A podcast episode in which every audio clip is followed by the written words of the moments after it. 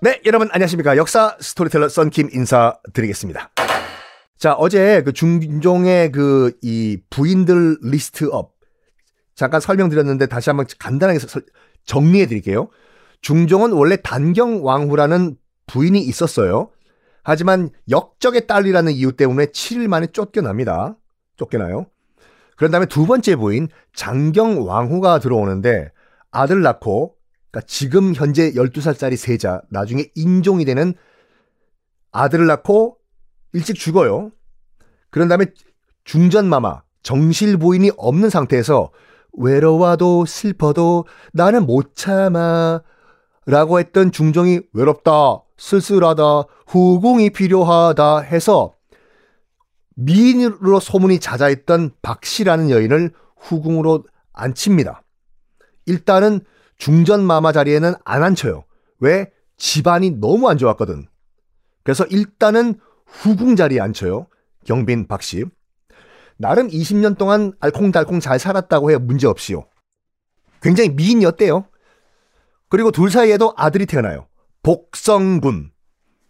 대군이 아니죠. 대군자가 붙으려면은 정실부인 중전마마에서 태어나야지 대군이 붙어요. 충녕대군, 양녕대군 같이.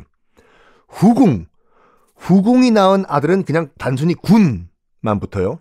그냥 복성 군이죠. 자, 뭔가 느끼는 거 없습니까, 여러분들? 복성군이 그러니까 지금 12살짜리 세자보다 형이에요, 형. 먼저 태어나가지고.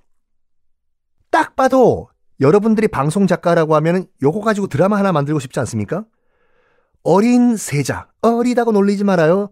12살짜리 세자. 다음 왕이 될 세자. 그리고 후궁이 낳은 아들이지만 벌써 장성을 했어요.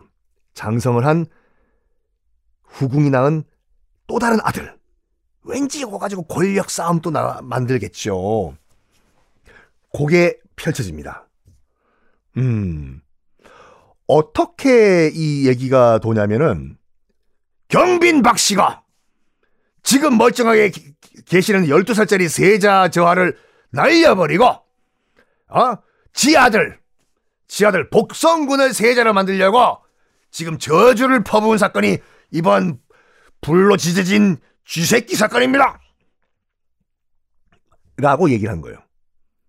근데 이게 말도 안 되는 게 뭐냐면 어, 후궁으로 20년 동안 왕과 함께 살면서 아무런 그런 잡음이 없었다는 것은 상당히 정치 감각이 있는 사람이란 말이거든요.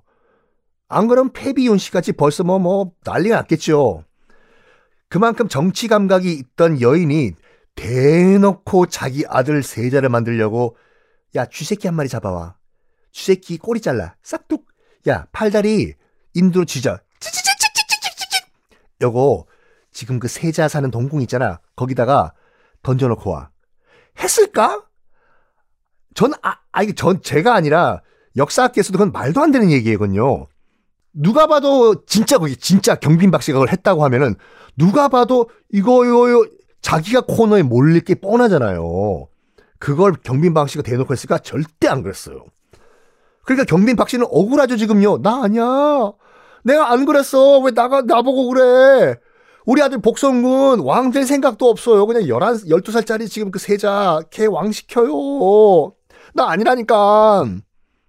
그렇지만 누군가가 뒤에서 이 모든 걸 다 조종을 하고 있는 거예요. 스, 정말 step by step 체계적으로 이 뭔가 흘러가고 있어. 경빈 박씨의 하인들 다 끌려와가지고 다 고문받습니다. 대! 경빈 박씨가 지 아들 복성군 세자를 만들려고 했지? 아! 아! 아닙니다. 난 몰라요. 아니, 아닌데, 우리, 우리 경빈 박씨 마마는 그런 사람 아닙니다. 아! 모질게 고문을 했는데도 고문하는 측에서 원하는 답이 안 나와. 왜? 그런 일이 없거든요. 결국 어떻게 됐냐면 증거가 없어요. 자백도 없고 증거가 없음에도 불구하고 경빈 박 씨와 복성군은 일반 평민으로 강등된 다음에 고향으로 쫓겨가 버립니다. 쫓겨가 버려요. 야, 누가 이걸 다 뒤에서 조종했을까요? 맞습니다. 지금 유배가 있는 김한로가 뒤에서 다 조종한 거예요, 이거요. 김한로가 정말 무서운 사람의 기말로와요. 일단은 기말로가 쥐새끼 잡아가지고 꼬리 자르고 지진 다음에 동궁 세자가 살고 있는 동궁에 집어던져. 그리고 이걸 다 미안하지만 경빈박 씨가 하진 않았지만 경빈박 씨가 했다고 몰아붙여. 오케이 밀어붙인 거예요. 기획, 제작, 연출, 시나리오 by 김안로 맞습니다. 이게 여러분들 국사 시간에 뭐라고 여러분들이 배우셨냐면 아마 그냥 그냥 무조건 때려 외우셨을걸요? 이게 작서의 변이라고 배우셨을 거예요. 이게 문제라니까. 국사 시간에 작서의 변이 무슨 뜻인지 설명을 하고 넘어가야 되는데 그냥 외워라. 어, 중종 때 경빈 박 씨가 쫓겨난 것은 작서의 변. 선생님, 작서의 변에 이게 무슨 뜻입니까? 마! 조용해! 시험 안 나와! 이게 제가 기억이 나는 게 뭐냐면 전 실제로 맞았어요. 저 학교 그, 국사 시간에 선생님한테 정말 궁금한 거예요. 누구는 조, 그 누구는 종이냐? 중종, 세조. 선생님, 선생님요. 누구는 종이고 누구는 왜 조입니까? 했더니 맞았다니까요. 시험에 안 나오는 거 물어봤다고? 그러면 안 돼. 물론 요즘은 많이 바뀌었겠지만요.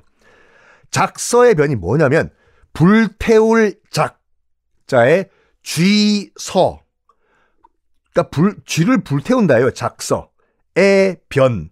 난리. 이거예요.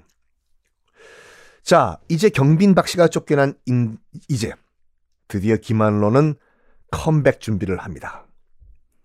어떻게? 자기 아들 활용하는 거예요. 김한로의 아들이 누구냐? 아, 그렇죠. 현직 왕의 사위잖아요, 지금요. 김한로의 아들은. 공주 남편 사위.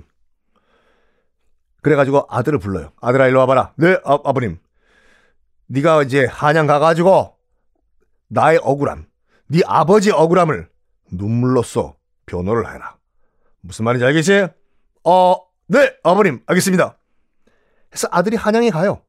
가가지고, 그러니까 부마라고 하지 않습니까? 왕의 사위. 그러니까 궁에 들어갈 수 있어요, 마음대로.